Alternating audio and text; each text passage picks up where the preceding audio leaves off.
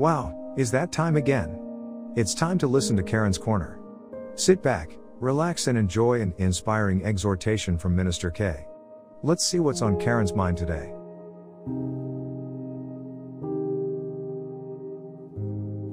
Hey, hey, hey, what's up, y'all? This is Minister Karen, and I just decided to stop in on Karen's Corner today. There's something that's really been messing with my spirit, and it's about church hurt. You know, I listened to a couple of topics about church hurt.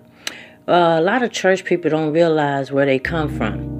And the reason I say that is that if God brought you out of a poor state of mind and thinking and, and, a, and a reckless life, why can't we do the same if we've been called into the body of Christ? Why can't we do what Jesus did, and that's to help the poor and the people that are going through all types of affliction?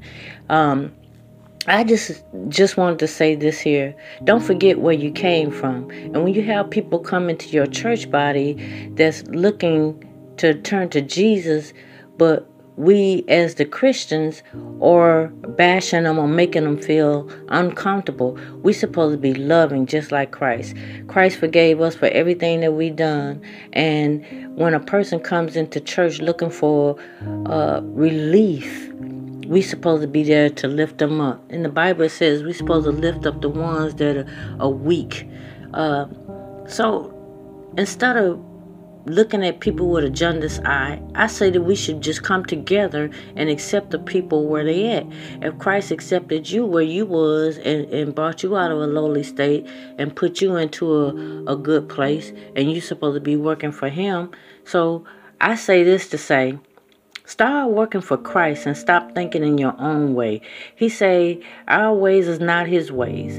His plan our plans is not his plans. So whatever plan God has for sending somebody in our midst is actually to test you to see where your growth is. So I say that to say this. All you church folks that think you saved, sanctified, filled with the Holy Ghost, you need to examine yourself. You need to get out on your knees and repent and learn the plans of God and what God has for us to do and stop hurting people and start bringing them closer and closer to Christ.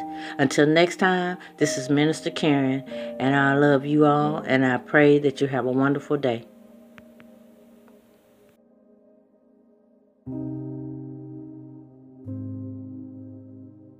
Thank you for tuning in to today's message. We hope that you have been blessed and encouraged. Continue to listen, subscribe, and share on our YouTube page and your favorite podcast platform. If what you heard has been a blessing to you, consider donating on your favorite platform of choice Venmo, Cash App, or PayPal. We want to thank you for all of your support and especially your prayers. Stay tuned, be encouraged, and be blessed.